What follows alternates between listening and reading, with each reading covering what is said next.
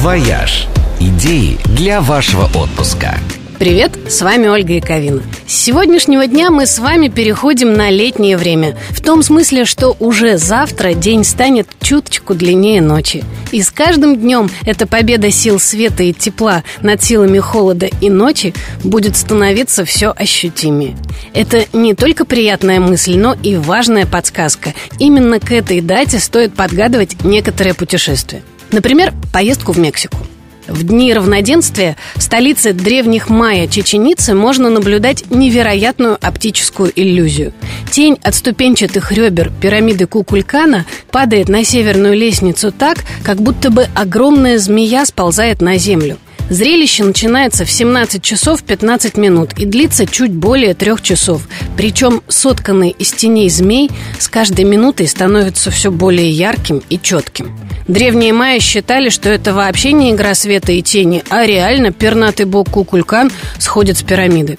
А в день летнего солнцестояния стоит оказаться у других древних камней в британском Стоунхендже – во все прочие дни года этим самым известным в мире мегалитическим сооружением можно любоваться только с почтительного расстояния. Запрет снимается только на один день, вернее даже ночь, с 21 на 22 июня. Построившие Стоунхедж друиды полагали, что в самую короткую ночь года бог солнца оплодотворяет мать землю и делает это как раз в центре каменного круга, в результате чего мир рождается заново. И выглядит это весьма эффективно эффектно. Первый луч восходящего солнца внезапно пробивается сквозь сиреневый туман ровно над вершиной 7-метрового пяточного камня. Правда, стоит учесть, что посмотреть на это зрелище приезжает целая толпа. А день зимнего солнцестояния – звездный час еще более древнего мегалитического сооружения в Ирландии – Гробница Нью-Грейндж, известная также как Курган Фей,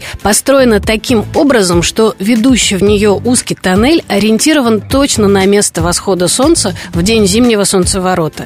И в этот час лучи солнца проникают сквозь узкое 20-сантиметровое отверстие над входом и ярко освещают внутреннюю камеру, оживляя вырезанные на ее стенах спирали и зигзаги.